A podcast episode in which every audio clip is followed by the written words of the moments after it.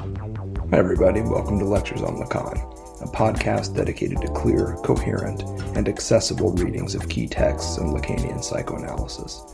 I'm your host, Samuel McCormick, professor of communication studies and psychoanalysis at San Francisco State University. Hope you enjoyed today's episode, and if you do, be sure to like and follow us on Substack, Instagram, and all the usual places.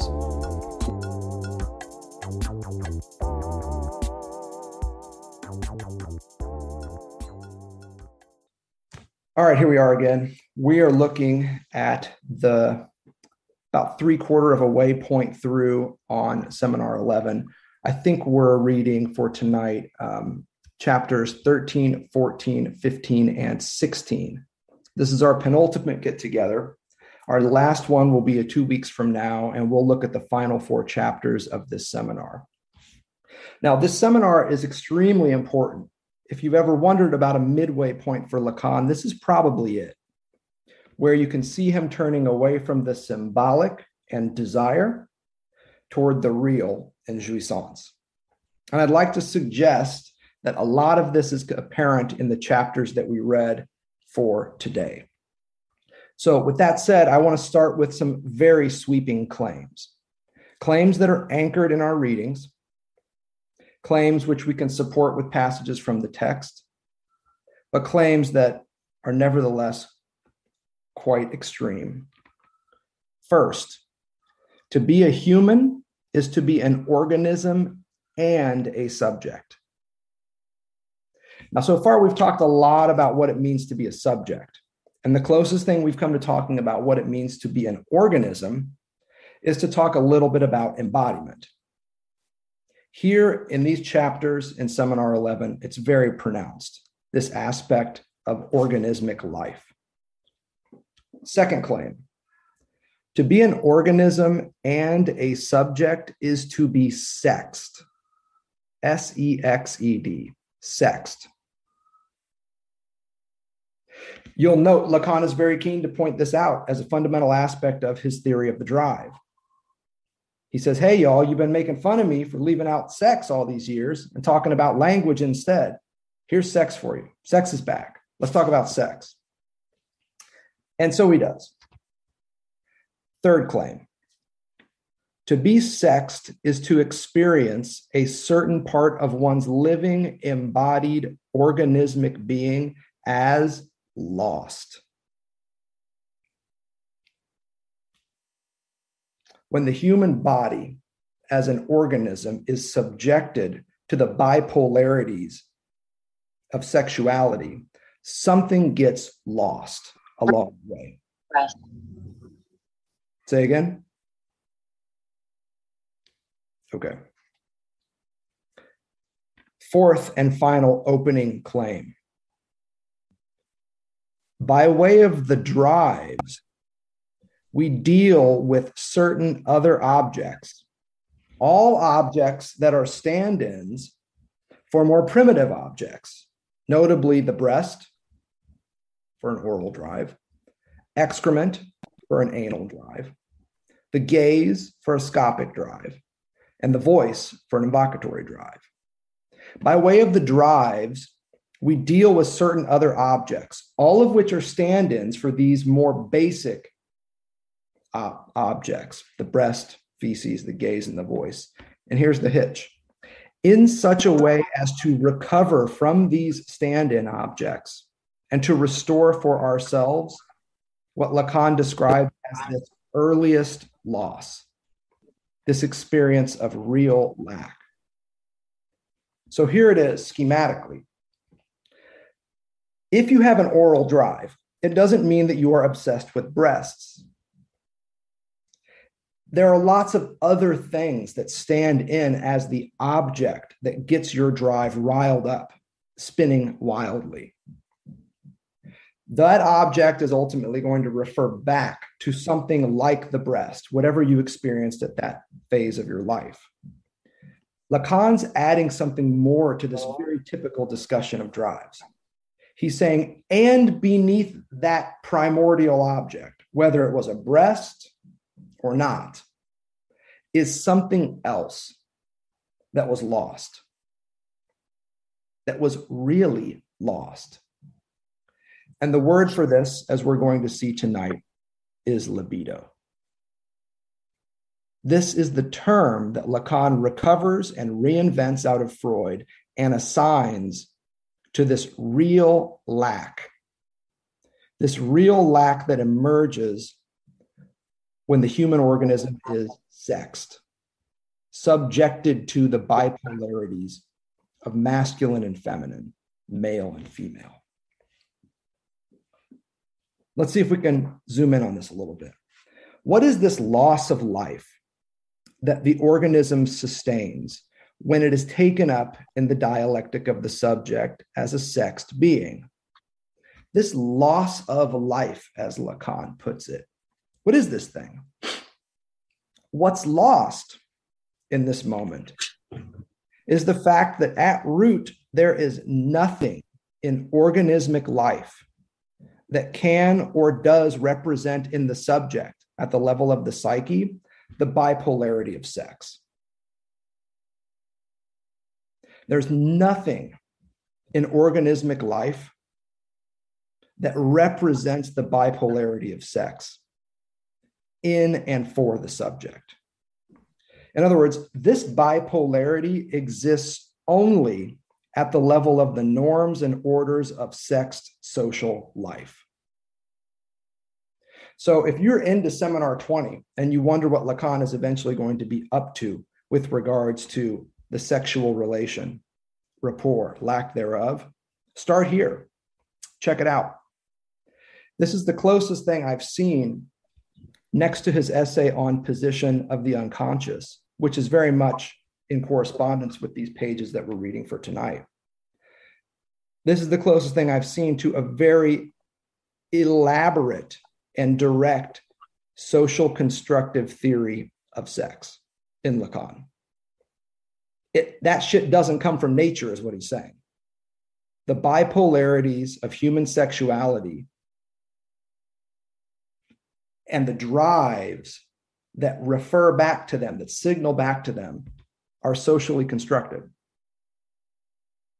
We're going to talk about that. We're going to figure this out. Lacan even puts it very brazenly God did not make us male and female. God, he says, did not make Adam male and Eve female. We did. It's a brilliant point that he makes. You can see this also in Écrit. Um, position of the unconscious is a great essay right toward the end. It's like the final two or three pages, terrific stuff in there, a lot of which is resonant with what we're reading here in seminar 11. Now we come to some important stuff. Beyond this conceptual, almost ontological argument, to recover and restore this fact of life, apart from or at least unbeholden to the so called facts of life, is what it means to live out the drive. And I would suggest that this is precisely what the end of analysis should be a subject able to live out their drive in the field of enjoyment, jouissance, unbeholden to the facts of life as put forth by the symbolic. Now, this is not just coming from Lacan to me. This is also at work toward the end of Bruce Fink's terrific introduction to Lacan, a clinical introduction to Lacanian psychoanalysis, which he in turn pushes all the way back to Miller. In readings, reading seminars one and two, toward the end of that text, there's an essay by Lacan, and Miller has this commentary on the text worth checking out this notion of traversing the fundamental fantasy so that the subject can live out their drive is absolutely crucial here. It's what is at stake in this discussion. To reiterate, libido for Lacan is the word for this element of pure life that is lost when the human organism becomes sexed. Libido is a lost sense of immortality, of irrepressible life, of undivided life, of indestructible pure life. And jouissance, enjoyment, is how we experience this libido. Not before it was lost. We don't fuck around with what happens before things get lost. Libido can only be experienced as lost. And yet, there is a way through the drive to recover and restore to the subject a sense of libido that is not constrained by the laws and orders of society. Here, sexed society. Jouissance is what this amounts to. This isn't jouissance at the level of transgression. I get off on breaking the rules, the primary one of which would be the pleasure principle. The type of jouissance we're talking about here, the type of satisfaction that the drive affords, when it seizes upon the primordially lost object of libido, which is not the breast, which is not feces, which is not the gaze, which is not the voice, something else, something more basic than that. This lost, immortal sense of life. When the drive can drill down into that, the type of jouissance that is experienced, I would wager, is not at the level of transgression. This is not getting off all the more so because you're having sex not in your bedroom, but in the bathroom on an airplane. That's not what we're talking about. We're talking about a field of enjoyment that the subject pushes into almost without regard for the demands and the desires of others. Now, I told you this came from the book, so let's take a look. Pages 198 to 199 are terrific on this material. I'll give you a second to find them. 198, first full paragraph. Absolutely worth checking out.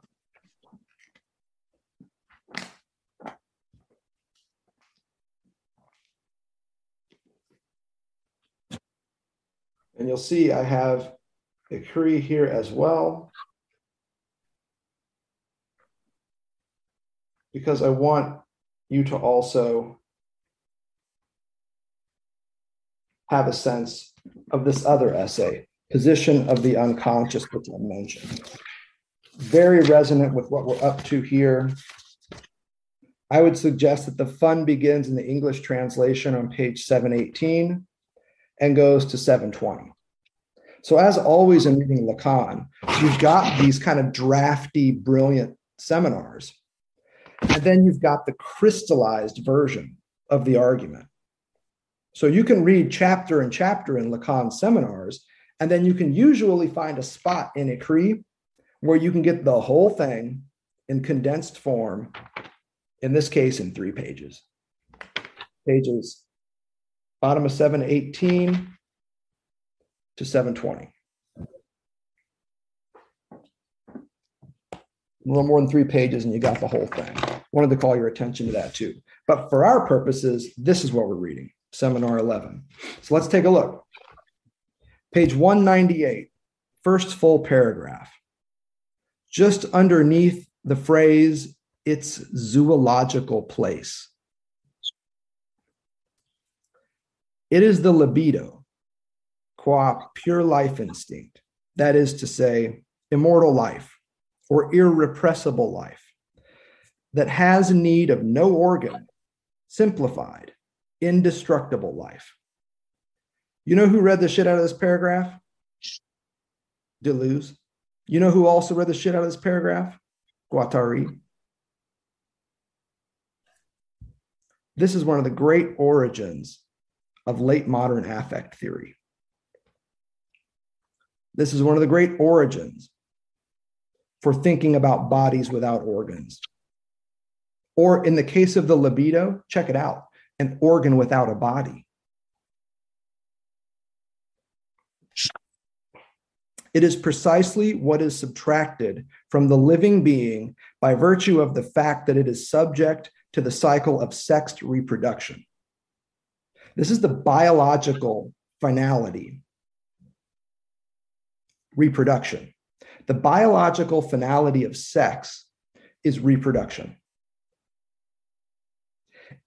It's one of two elements that go into human sexuality. The other is enjoyment. The drives for Lacan are all partial drives, in part because they only represent one side of human sexuality. They represent the side of enjoyment. They are not about sexual reproduction. But part of what happens to construct a drive, to build a drive, to sustain a drive, is to undergo a kind of subjectification of the human organism as a being of pure, irrepressible life, a subjectification of them to the cycle of sexual reproduction, to the biological finality of sex. The mm-hmm. drives deal with the sociological aspects of sex, the sociolinguistic aspects of sex. Here, what we see is a subject who is subjected to the cycle of sex reproduction, and something gets lost in this process. And it is of this that all the forms of the objet a that can be enumerated are the representatives, the equivalents. The objets are merely its representatives, its figures. This is what I meant when I said that the drives each have their own object. They're indifferent as to what the details of that object are. Fundamentally, they are all objets. They are all little a's, lacks, around which the drive circulates. We're going to talk about that this evening as well. What Lacan's saying is that whether you're into smoking cigarettes or sucking on breasts, fundamentally, the object of your drive is the use of your mouth to wrap around some sort of a void, a lack, a little a. Ah, but that little a is itself representative of a more fundamental lack, this lack of pure life that is subtracted from the human organism when it becomes a little boy or a little girl in societal terms. So this is important here, this like almost a hierarchy of sorts. These objets are merely its representatives, its figures. The breast, as equivocal, as an element characteristic of the mammiferous organization, the placenta. This is usually how Lacan thinks, right? There's the placenta, then there's the breast, then there's feces, then there's the phallus, then there's the then there's the voice. Those of you that have seen the seminar 10 lectures we did, you can see how this whole cycle gets worked out. But the placental sac is important here. So he's always going to want to throw that in as something prior to the breast. the placenta, for example, certainly represents that part of himself that the individual loses at birth, and which may serve to symbolize the most profound lost object. I could make the same kind of reference for all other objects. Whatever is the object of your drive, and Freud is right, the drives are indifferent to the object. They all have the structure of objet a. But all objets a trace their origin to a very specific fundamental lack before there was the lack that caused desire. There was the lack that caused human sexuation. That's what Lacan is up to here. It's a radical move. This is not the lack introduced by the symbolic. This is a lack that is hooked into the real in a very curious and enigmatic way. Not unlike the way that the object of anxiety is not really an object, right? Because it's a lack, it's an empty space. That's why Lacan's always going to say anxiety is not without an object. Because the object around which anxiety circulates doesn't really look like a thing on a shelf. It's the gap between the things on the shelf. He's doing something similar here to the point that he even wants to say that this real lack is at root unreal, not because it's imaginary. This is also in tonight's readings. There's a lot happening here. Our job is just to make sense of it. Now, for a little cap on this, shift over to 199, just to the right of where that paragraph on 198 ended. The paragraph begins the relation to the other. Check this out. He wants to reiterate this. He wants to make this point clear again. The relation to the other, he says on 199, is precisely that which for us brings out what is represented by the lamella. Now, this is some weird shit he's getting into. The lamella business starts on page 197. And what he wants to say is that all this wackadoo stuff about the lamella, which is pretty fascinating. Look up lamella. You can see like the um, the plant-based understandings, the botanical versions of lamella. You can think, think about it in terms of eggs. Um, if you're a Ridley Scott fan, girl, we're talking about Alien. The lamella is the alien. I mean, serious. Back up for a second. Bottom of page 197. What do you think's happening here? When he introduces the lamella on page 197 and then comes along and says, it's immortal because it survives any division, any scissiparous intervention, and it can run around. Well, this is not very reassuring, but suppose it comes and envelops your face while you are quietly asleep. Oh, it's great. This is a terrific moment. Um, I wonder, I wonder if Ridley Scott has read this passage. Come on, man. This is 64, right? When was Alien? Alien's like what, late 70s, early 80s and shit? Think about how that alien operates. This is not me, by the way. This is not me. Somebody else came up with this insight a long time ago, but this passage really drives it home. That the libido is the fucking alien that comes cracking out of your chest and runs across the kitchen table and gloms on to your homeboy's face. Seriously, suppose it envelops your face, perhaps while you're quietly asleep. Okay, so that's where he introduces the lamella. Back to page 199 in all seriousness here. what is represented by the lamella, he says on 199?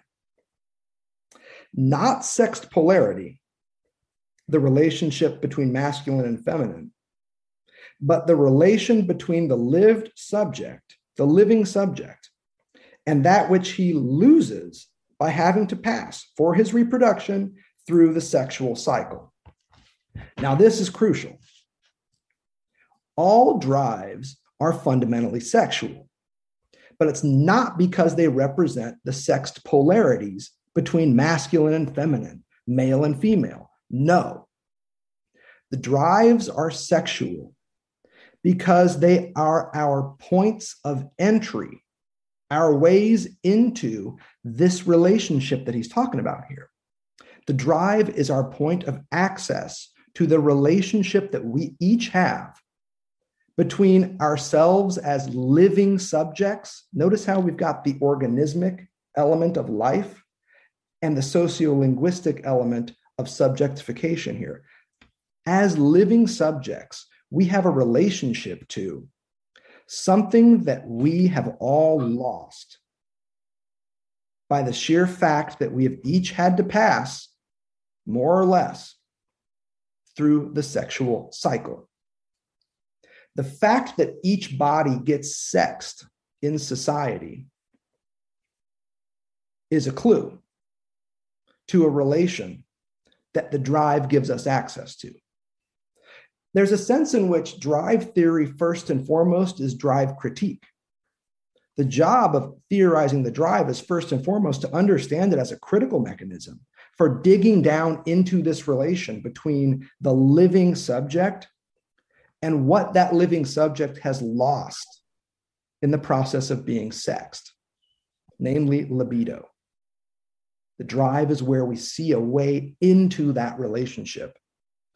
And if the work is done correctly, I would suggest also a way to recover and restore that relationship. So I would make certain that I share with you periodically that this particular homework is something that you need to be doing two minutes every day. Does that make sense, everybody? Are we good? Two minutes? Why only two minutes every day? I mean, that sounds good, but like, shouldn't don't you want more time to explore the relation between your status as a lived being, a lived subject, and your lamella? Don't you need a little more time with the alien than just two minutes a day? Yeah. So it's um, you're all adults, it's your responsibility. So we will not be handing it in. do you need more time to figure out that your mic is on? Anybody? Everybody. Check and make sure that your mic is off. Turn your mic off. Turn. Oh, Queens. Thank you. Did you hear it starting to feed back like that? The technological reel starting to creep out of its carcass and crawl across the kitchen table? ready to land on your ass and remind you what you lost by being sexed. The same thing works here as well. Another great page for us to consider is 205. So damn. Just damn. But check out 205. Notice too how we pass from the accident, the encounter with the real, to what more or less amounts to the perverse act of resubjecting all of us to the voice and its diction one more time. Come on, nobody turned their mic off after realizing that was their shit creeping through and then turned right back around and turned their mic on again, except in a strictly sadistic fashion. I would submit. But we were on page 205. Check out about six lines down. It's almost like Lacan just wants to cut to the chase here. And almost after 205, the shift is pronounced. We're going in a different direction after 205. But this summative moment in 205 is terrific for us along the topic we've been discussing. In all good things with Lacan, you got to go back a little further than wherever I point you. So, really, the action starts at the bottom of 204. So at the bottom of 204, he says sexuality is established in the field of the subject by way by a way that is that of lack. We've talked until we're blue in the face about lack. Everybody gets it at the level of subjectivity. But now notice the move. Two lacks overlap here. The first is the one that we're very familiar with. The second is the new one that he's introducing here. The first emerges from the central defect around which the dialectic of the advent of the subject and to his own being in the relation of the other turns by the fact that the subject depends on the signifier and that the signifier is first of all in the field of the other. This is the classic Lacanian notion of lack from the minus phi of castration to the objet a that is the object cause of desire, all driven by the living organism's integration into the symbolic, this process known as alienation or castration. That produces a certain lack, which we've talked about. That's the first lack here. Now for the second one. This lack takes up the other lack, which is the real earlier lack to be situated at the advent of the living being, that is to say, at sexed reproduction. The real lack, now here again, this is a real lack that is being taken up by a symbolic lack. the symbolic lack we're so thoroughly familiar with, takes up this real lack. It's what the living being loses, that part of himself, qua living being, in reproducing himself through the way of sex. This lack is real because it relates to something real, namely that the living being, by being subject to sex, has fallen under the blow of individual death. Now we move one step closer to what we're up here to.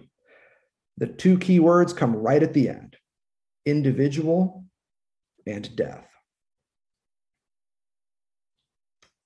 Now you can read on. Lacan continues in this vein for the rest of 205. For our purposes, that individual death part is pretty damn important. Let's see if we can figure out what's going on there. As you've heard, all drives aren't just sexual, they're also death drives.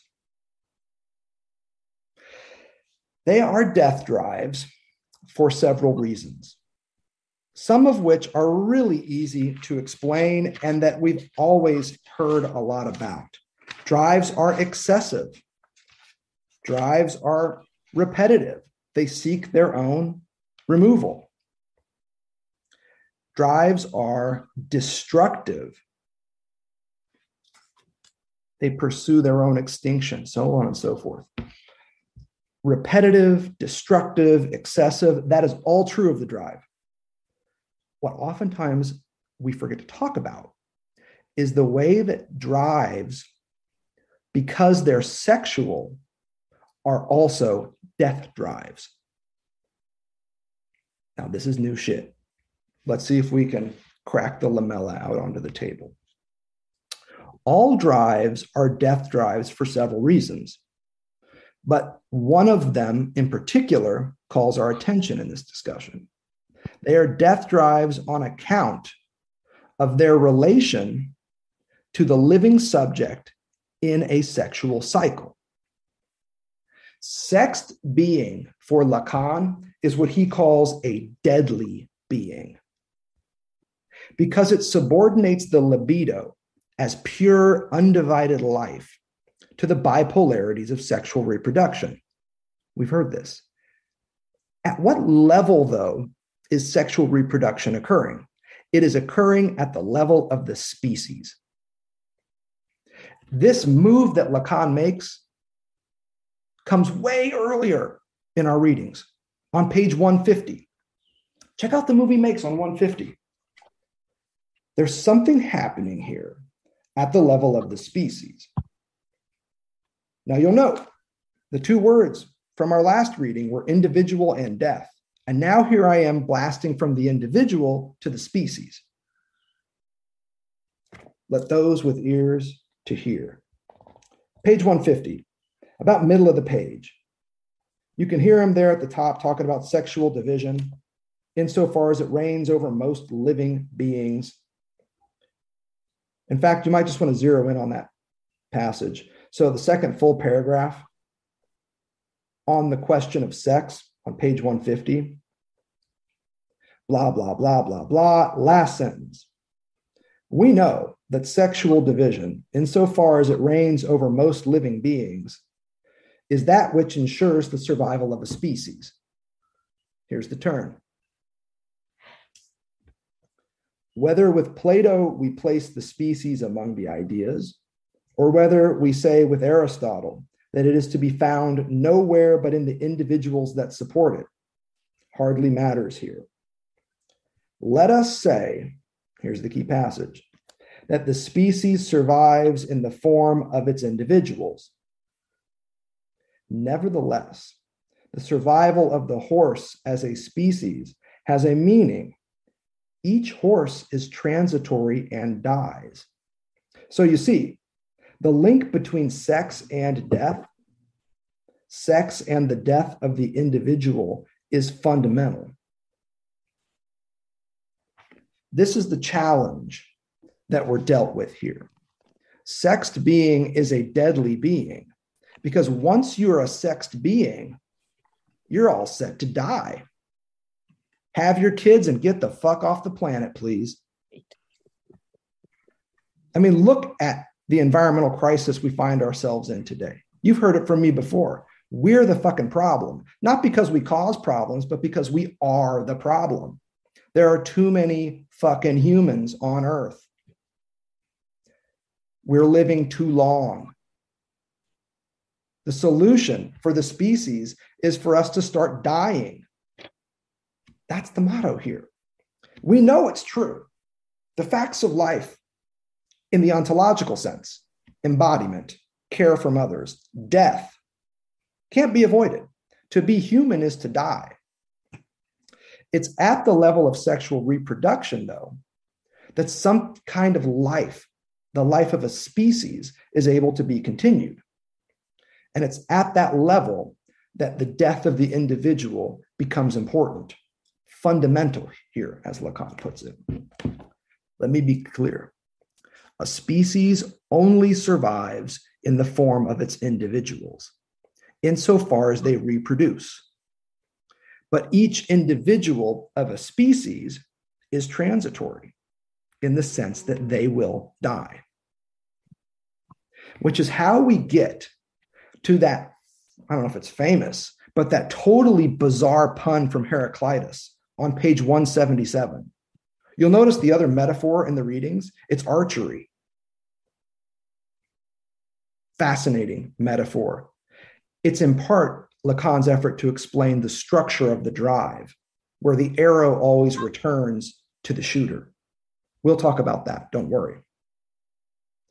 What we're doing right now is getting the big pieces in place before we get into the rather technical discussion of the four elements of the drive and the three voices and all that kind of stuff. So just be cool. But check this out page 177. Here's the bumper sticker that attends the passages we've been working on. And it's from Heraclitus. And it's a pun. Middle of the page. Lacan writes this motto on the board To the bow, B I O S, with an accent over the O, is given the name of life, B I O S, with an accent over the I. And its work is death. This pre Socratic moment, Lacan thinks, captures what's cracking in the relationship between life and death in the field of the drive there's a very real sense. If you look at the diagram that then pops up on page 178 this is an archery image. The circle that is labeled rim is the source the erogenous zone. It is also the place to which the arrow of the drive returns. See the arrow See the fletching at the bottom right, and then see the arrowhead? That's an arrow. That's why he's talking about arrows and archery all over these pages. He has a vision of archery that would be like shooting your arrow straight up into the air. And let me tell you, as a kid from Indiana, this is something my brother and I did all the time. We've been building bows since we were kids and we both shoot instinctive archery, build our own arrows, this whole phenomenon. Been doing it for years, always from a Zen tradition. It's more about breath and form than it is about hitting any kind of a target. Lacan's version of that is shooting an arrow straight up in the air, which is hella fun, but also hella dangerous. So that you can then hear it come whistling back down and stick in the dirt, ideally not inside your corpse or in your brother's corpse, but instead in the dirt, like between you guys. My brother and I used to stand at different ends of the field and shoot arrow behind trees and then shoot arrows as close to each other as we could get them, like 100, 200 yards away. And it was great. You would just hid behind a tree and waited for some arrows to drop. And the rule was until you get the other arrow, like don't come out from behind the tree. Mm-hmm. You know what I'm saying? Don't fire two arrows. Shoot one and then wait for the fool to get the arrow out of the ground and so forth. This image on 178 is Lacan's version of archery. You shoot the arrow straight up in the air, it goes up, rounds the curve, and then comes back down to the source. We'll come back to it in a second, but this is how he introduces it via this fragment from Heraclitus. To the bow as a kind of life, bios, is given the name of life, bio, biology, right? But its work is death. This dialectic of life and death is what's cracking at the level of the drive. Drive is sexual, and it's a death drive for that very reason. Because the job of sexual reproduction isn't just to turn out new life, it is also to die along the way.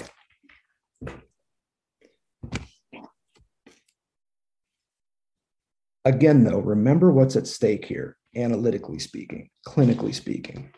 To recover one's libido at the level of the drive, in the field of enjoyment, and to do so apart from the demand of the other.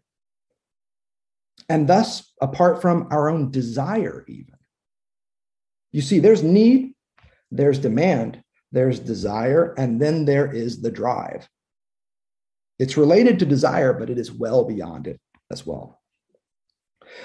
To do this is to recover some unreal, pre real, because non is existent experience of life in the midst of death.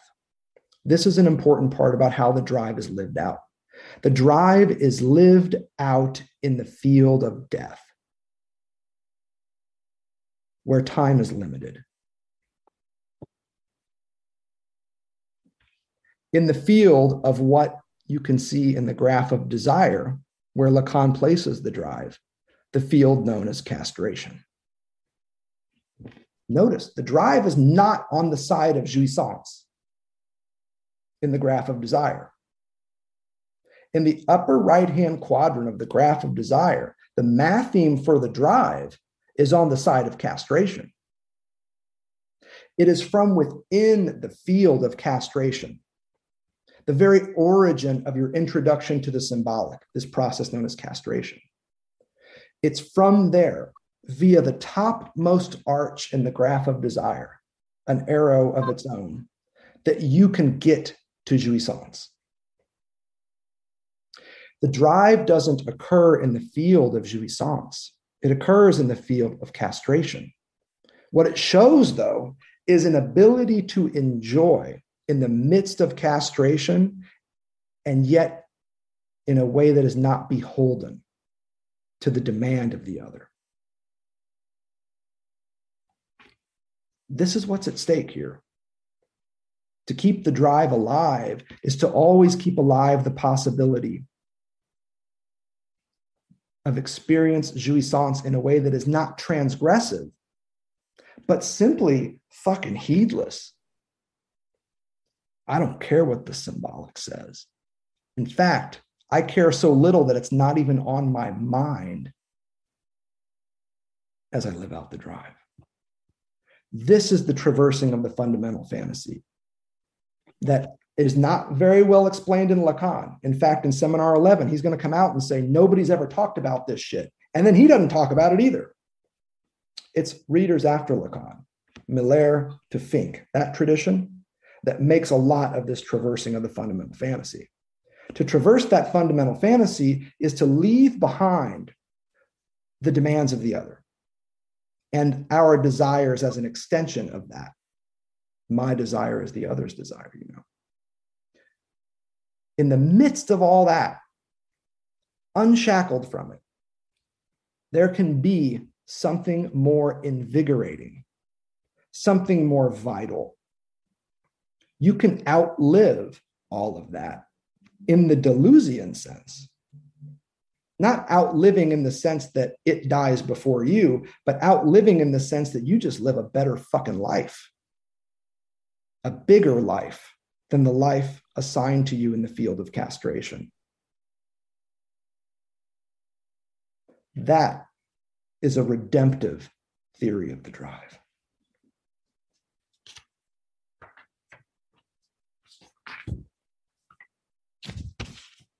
I think we can now talk a little bit about the drives themselves. And here we're going to enter into some more familiar territory, but as always, in a way that breaks it down and makes it understandable, I hope.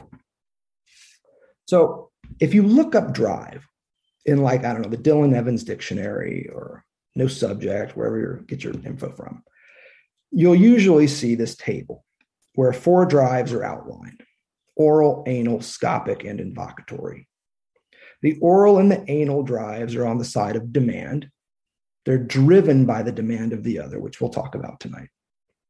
The scopic and the invocatory drive occur on the other side of castration, and they're driven by the desires of the other. It is the gaze of the other that fires your drive up if it's a scopic drive. It is the voice of the other that fires your drive up if it's an invocatory drive. So oral and anal have to do with the demands imposed upon us by the other. Scopic and invocatory have to do with the desires of the other. Now, that might just sound like nothing to you now, but let's see if we can make at least heads or tails of the demand part because it is really important here to understanding how the drive works. The other thing to note is that all drives have the same multi part montage like structure. Montage because it's not bipolar. And I mean that in the sense of having two poles, like human sexuality. The drive is sexual, but it is not subject to the polarities of sex. The image that Lacan has of a drive is more of a montage, where you have four things kind of cracking at once the four parts of a drive. So here's what I want to do. First, I want to talk about how a drive is produced. Where do these things come from? What is the drive's relationship to need, demand, and desire? Then I want to look at these four parts of the structure of the drive thrust, aim, object, source. The drive also has three voices, which we could probably spend some time talking about active, reflexive, and passive voice. And then we really have to hammer home this point we've been making tonight about what it means to live out the drive in a way that extends beyond the pleasure principle. That's where our readings for tonight started, and it's where our discussion of these readings should probably end emphasis on the word probably. So, first, let's get back to basics need and demand. If you've seen my lectures on the subversion of the subject, I delivered them last summer. It's like a three part series. There's a lot of time spent in there on developing the cycle of need and demand and how that facilitates desire. You've heard it in a brief sketch we can go ahead and do it again in a brief sketch. Need. When a baby is born, they are in a state of pure need. They have needs. Their needs are bioanimalistic, they're material needs hunger, thirst, sleep, all this kind of stuff. This is like the hierarchy of needs, anchored in the fact that we are bioanimals, biological beings, organisms. This is organismic. And when a child experiences a need, they cry out. Now, I'm not saying they have a distinct sense of like, oh, I am hungry now.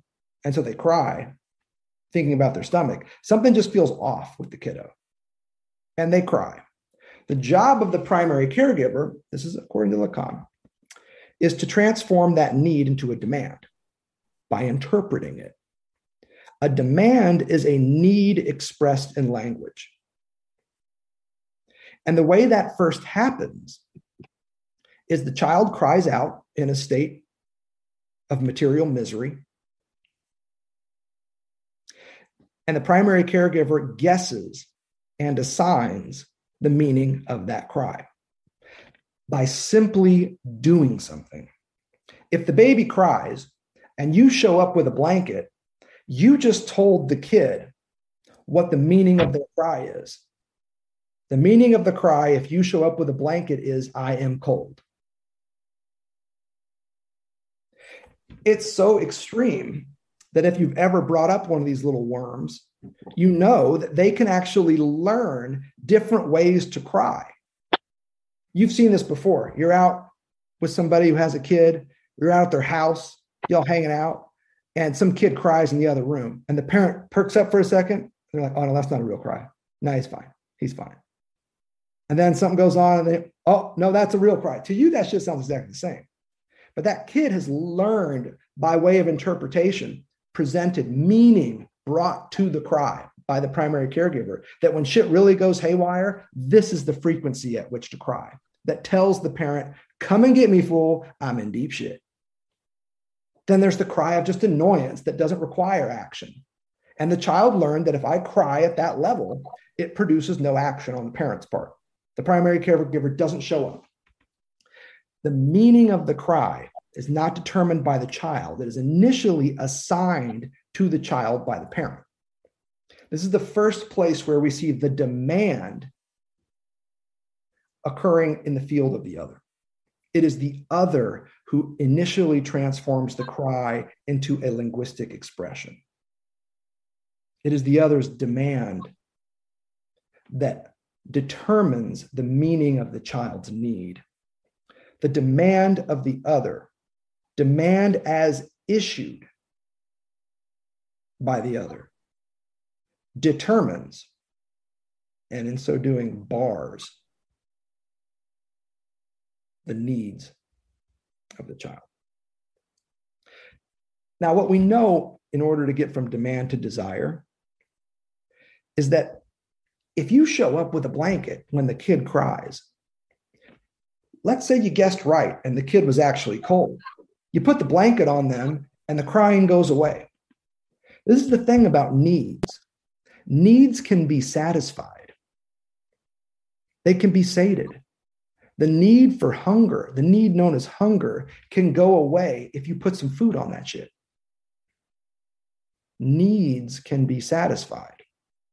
And if you guessed right and you brought a blanket to the cry and the cry stop, you're good to go. And you know how this works. You bring a blanket and the kid throws it to the side, or you can see they're sweating. Okay, it's not a blanket. Maybe they want food. You give them some food, they throw up. Oh, damn. Easiest thing to do, you just start by checking the diaper. Wet diaper, clean diaper? No, you just change the diaper. Okay, let's figure out something else. But you kind of work through the list, guessing. It's the guesswork of the parent that attributes meaning, hermeneutically, so to speak, to the cry of the kid. Now, what happens when you bring a blanket or food or a clean diaper?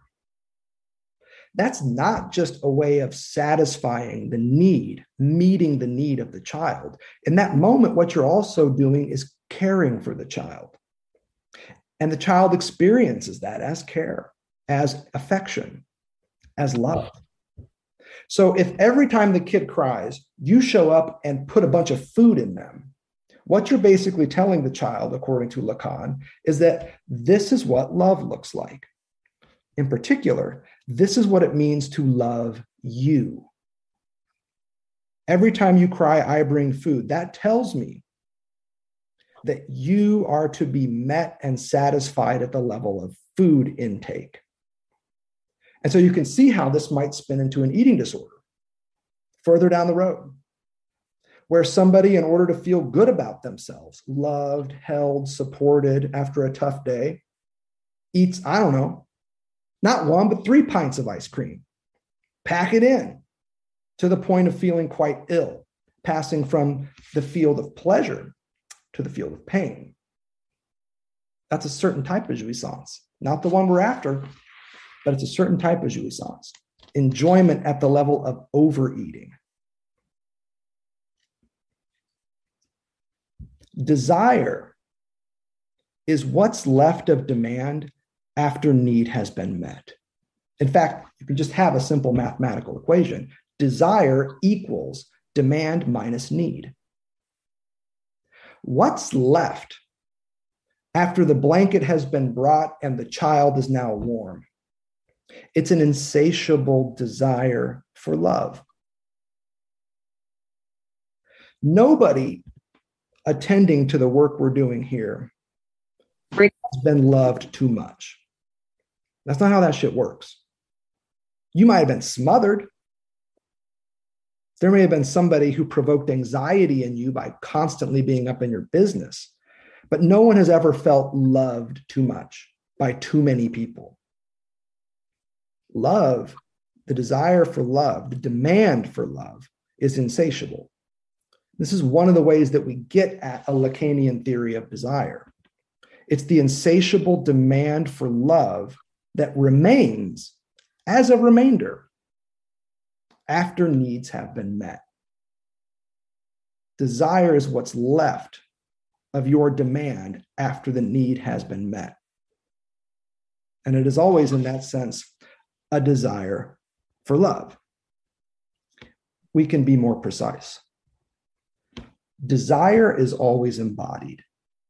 Desire is always a body's desire for another body, which is why you've also heard me run the argument that desire is first and foremost desire for another person. But in order to get your desire for that person met, you have to guess and approximate and imagine the desire of that person. What other things do they like? And in so doing, you find yourself desiring as another person. In order to get your desire for another met, you oftentimes have to guess what they're into in addition to you. Approximate and identify with that thing. It's an imaginary object. This is the imaginary phallus. And in so doing, you find yourself living out your own desire at the level of what you imagine someone else's to be. The word for that is fantasy. In Lacanian terms, that is what fantasy is a split subject living out their desire in terms of what they think others want. The imaginary pre Oedipal triangle between the child, the maternal figure, and the imaginary phallus shows this being played out. You can see this again anytime there's a middle school level dating experience where, in order to get your crush to like you back, you have to guess what they're into. And if they're into heavy metal, you show up wearing that Megadeth t shirt that you got on eBay the night before. If you think they're into westerns and horse riding and shit, by God, you get yourself some cowboy boots. If you think they like a wild person, what do you do but mess up your hair before you walk into the classroom that day? You try and get them to want you by guessing things that they want that aren't you. Cowboy, metalhead, so on and so forth. Thank God for the paternal function to show up, cut in, and say, Y'all best knock that shit off. That one doesn't know what they want. So stop trying to be it for them. Stop trying to guess it. What a relief that is. What a relief when somebody shows up and says, you know what? This person that you're trying to figure out, they don't know what the fuck's going on themselves. So stop guessing. Just do you, boo boo. Don't worry about what they want. Ah, oh, what a relief that is when that can actually happen. The paternal function is just that it cuts in and says, the maternal figure does not have the phallus, and you, the child, cannot be it for them. So, how about y'all just knock that shit off? If that goes well, you get a neurotic. If it's totally non existent, or at least if the subject is unwilling to accept it, you get an origin of psychosis. And if they kind of uh, accept it, it's not, they're kind of disavow it, they're not quite going to go along with it, welcome to the pervert. It all turns on what happens in that moment. But that's not what we're talking about here. We're trying to get at the drive. Need, demand, desire, as desire for, desire of, and desire as. All of the Lacanian theories of desire that are culminating in the early 60s now give way to a theory of the drive. And that theory of the drive, I'm telling you, is hooked into a very specific approach to the sexed being. Let's think about how the drive emerges from the process here. Let's take the oral stage again, if you accept that there are stages.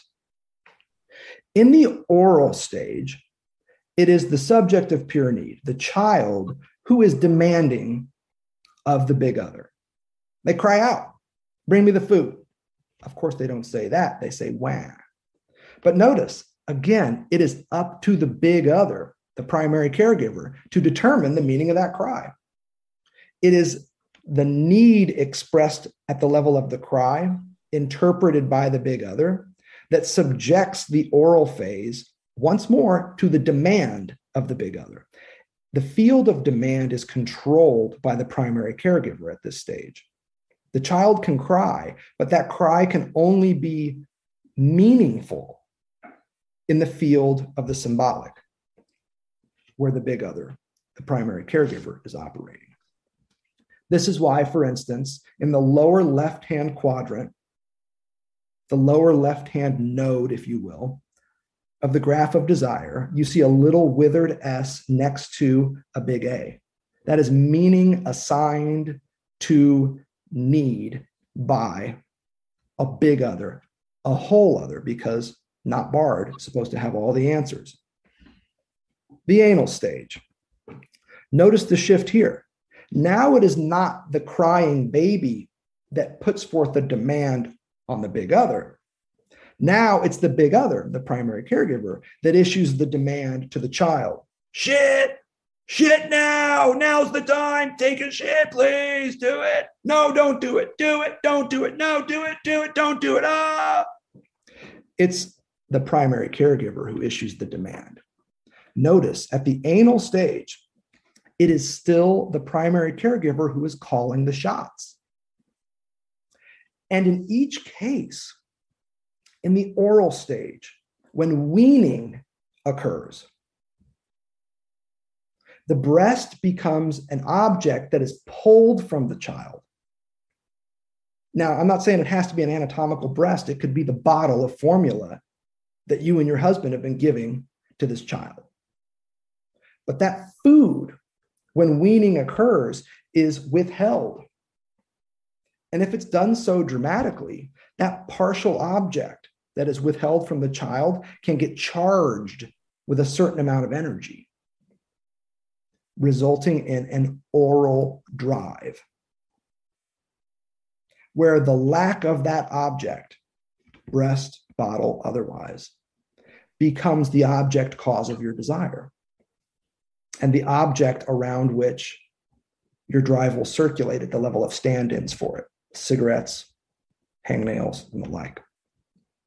The anal stage, potty training, the commandment to shit, the demand to produce feces.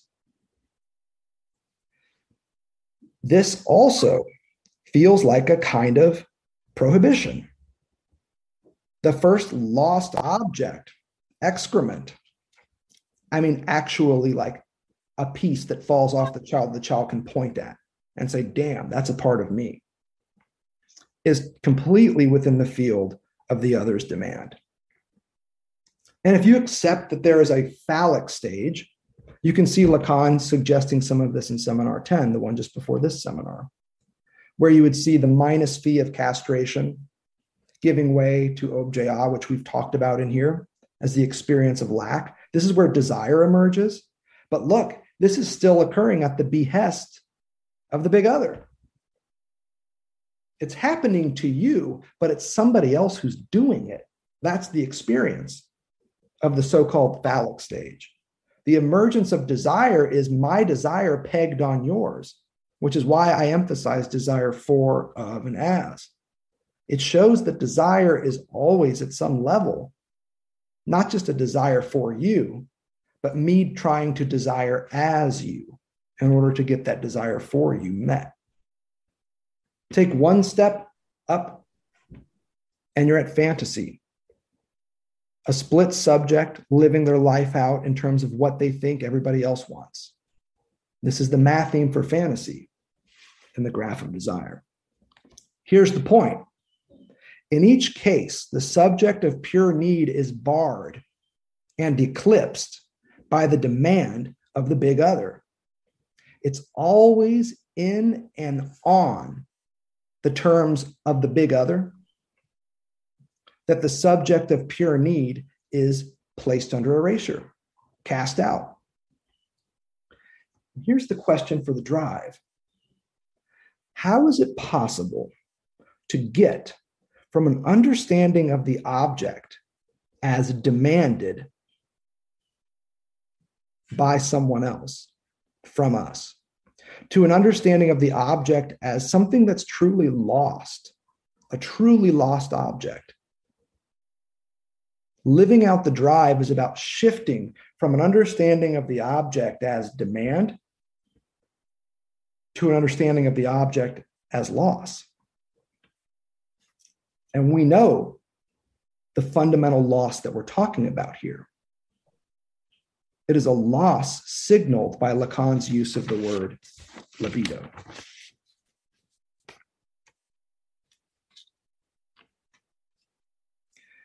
All of the partial objects that occur in weaning and potty training and the like, the things that are prohibited, they become the partial objects around which a drive circulates figures of objet A.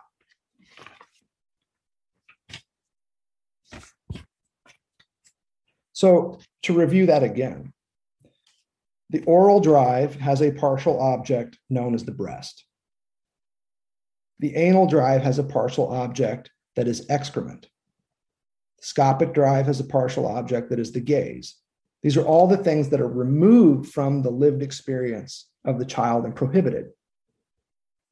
The invocatory drive has the voice.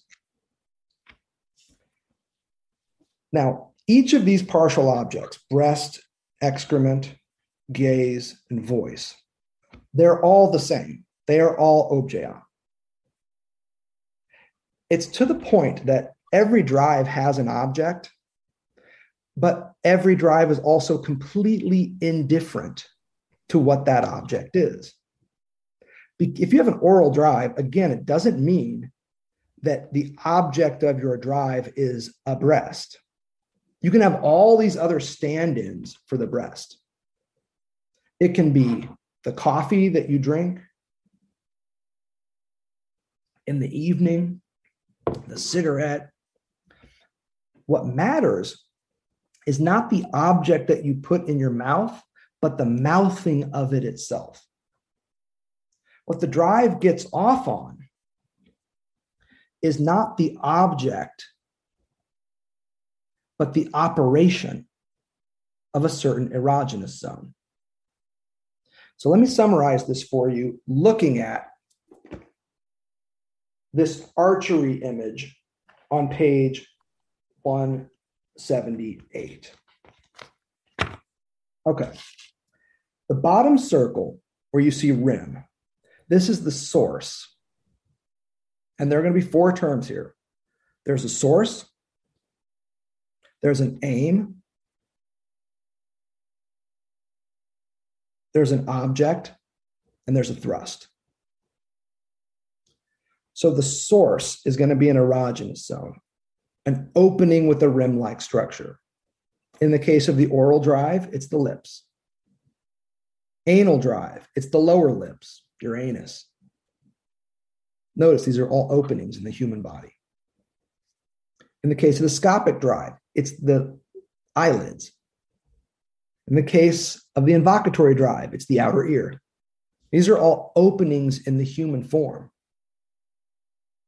That is what the source is. The source is going to be an erogenous zone. It's a point from which the drive emerges and a point to which the drive returns. The force behind that movement is referred to as thrust. And this thrust is not biological. Why? Because it is constant. Lacan wants to point out that a biological urge is rhythmic. It comes and it goes, like the seasons. But the thrust of a drive is constant, it is always there, it is ever present, pushing forward. So it comes out with a constant thrust behind it.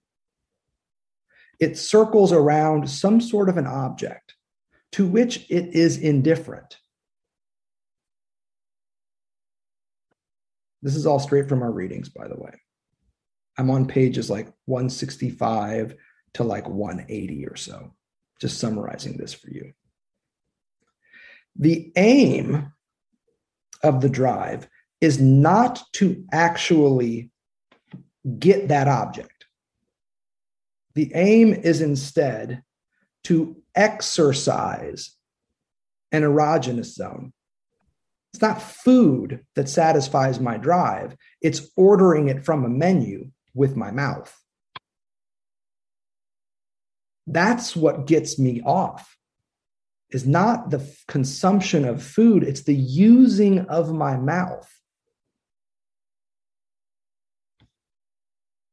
The aim of the drive is a satisfaction beyond the pleasure principle and the pleasure displeasure circuits that it puts us on, that is achieved by way of the operation, not the object of an erogenous zone if you have an anal drive, you don't get off on shit. You get off on using things like your ass.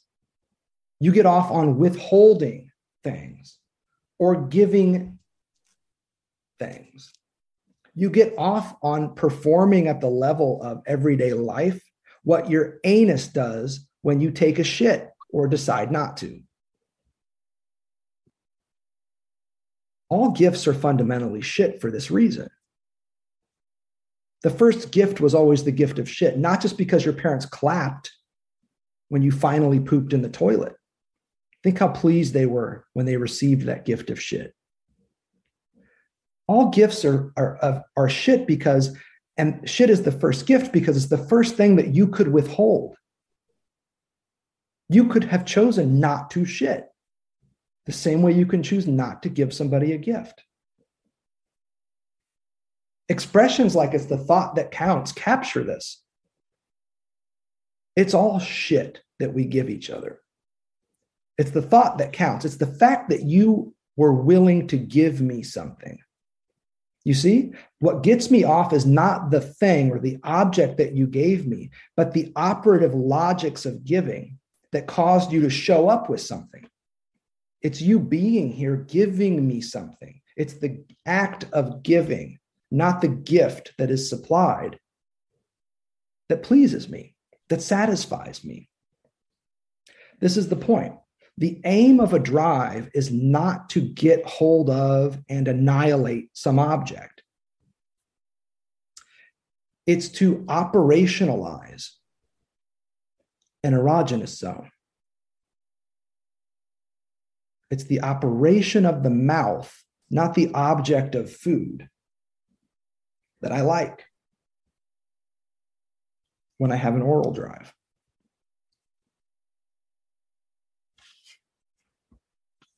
We could absolutely point out pages for this. If you want to read more on thrust, pages 165 to 168. If you want to read more on aim, page 179 is good. Object, page 180 is terrific. If you want to read on source, well, keep poking around, you'll find it. Let's take a second and look at the object reference on page 180. Comes a couple pages after this diagram. And again, the rim is the source. That's lower circle shows you the source. You can see the aim. Little a is the object. And the goal, that return circuit, also refers to the source. And the arrow itself marks the thrust. as it would emerge from a bow. But let's focus on this object, that little bitty A. It's the smallest element of the diagram on 178. Page 180, right at the top.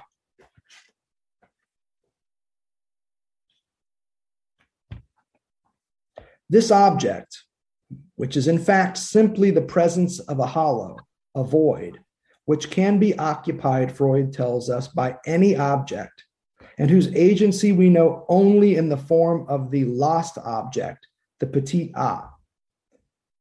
The objet petit a is not the origin of the oral drive. It is not introduced as the original food.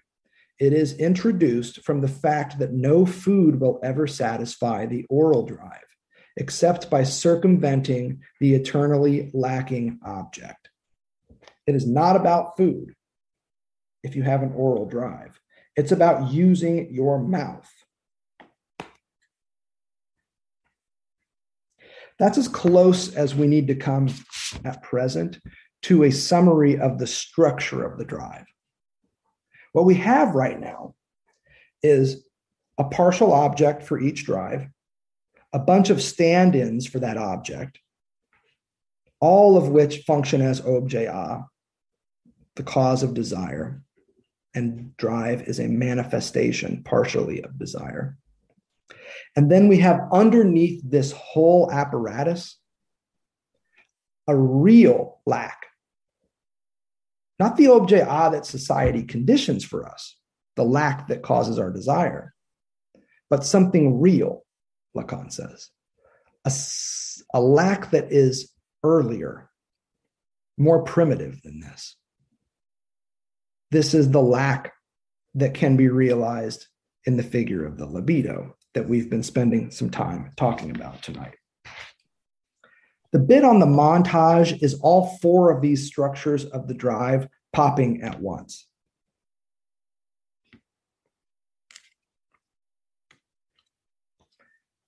It's worth noting, but for our purposes tonight, you can find better resources on this. The voicing of the drive, too. There's a verb attached to each drive. The oral drive has the verb to suck. And the exploration of the drive, its manifestation, you can tell I'm not entirely like enthusiastic about this because it just, you know, it's not as exciting as I think it could be.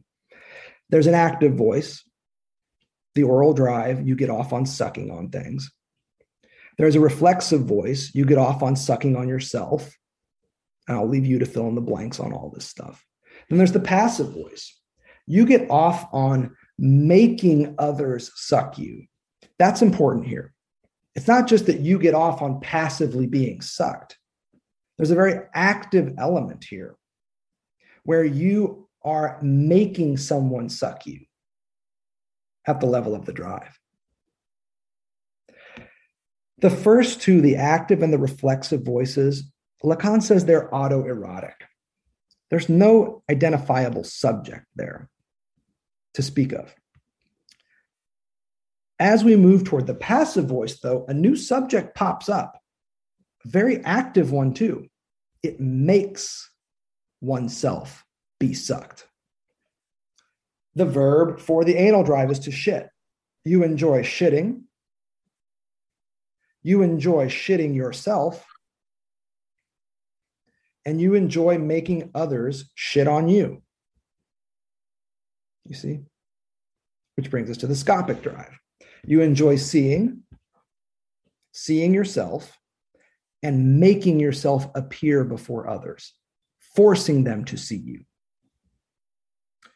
invocatory drive. You enjoy hearing. You enjoy listening to yourself. And you enjoy making yourself heard by others. So you have these voicings too that go along with the drive. The most profound thing that we get from our readings is this element of drive satisfaction, bringing us back to a restorative relationship with something that's lost a real loss. What is this undivided, pure, indestructible, immortal life? pure life that the subjectification of sexuality strips us of. Lacan's going to call it libido. It's not what Freud means by libido, it means something different. To keep the drive alive is to keep the hope of the libido alive. The drive, when done right, eludes and escapes the demands of the other. It also eludes and escapes our own desires, which of course are pegged on the desires of others, and gives us a way of accessing enjoyment that is not about breaking society's rules, but about living as though there aren't societal rules, if only in moments. That's a different approach to the drive. Yes, you can experience the drive at the level of transgression. The drive can be experienced as a transgression of the pleasure principle, but that's not the only way the drive gets beyond the pleasure principle. There's another productive end of analysis way that the drive can get beyond the pleasure principle by traversing the fundamental fantasy, which has us and all of our objets wrapped up in the big other, in society, in all the normative logics of, in this case, sex. There's something beyond that. And I would suggest that it's here in Seminar 11 in these final few chapters that Lacan has stumbled upon it this beyond of fantasy, a version of the drive that is not beholden to the demands of the other, but that nevertheless occurs in the field of castration. Pay attention again to the top arc of the graph of desire. From the field of the drive, in the field of castration, there is an opportunity to return to jouissance. There's a lot to say about this, a lot more than what we've been able to cover tonight, but these are the basics. So, with that, we're going to pause, take a few questions, and see where the night leaves us. Thanks for listening to Lectures on Lacan. Stay tuned for more episodes soon. A big shout out to the artist Jerry Paper for our podcast theme music.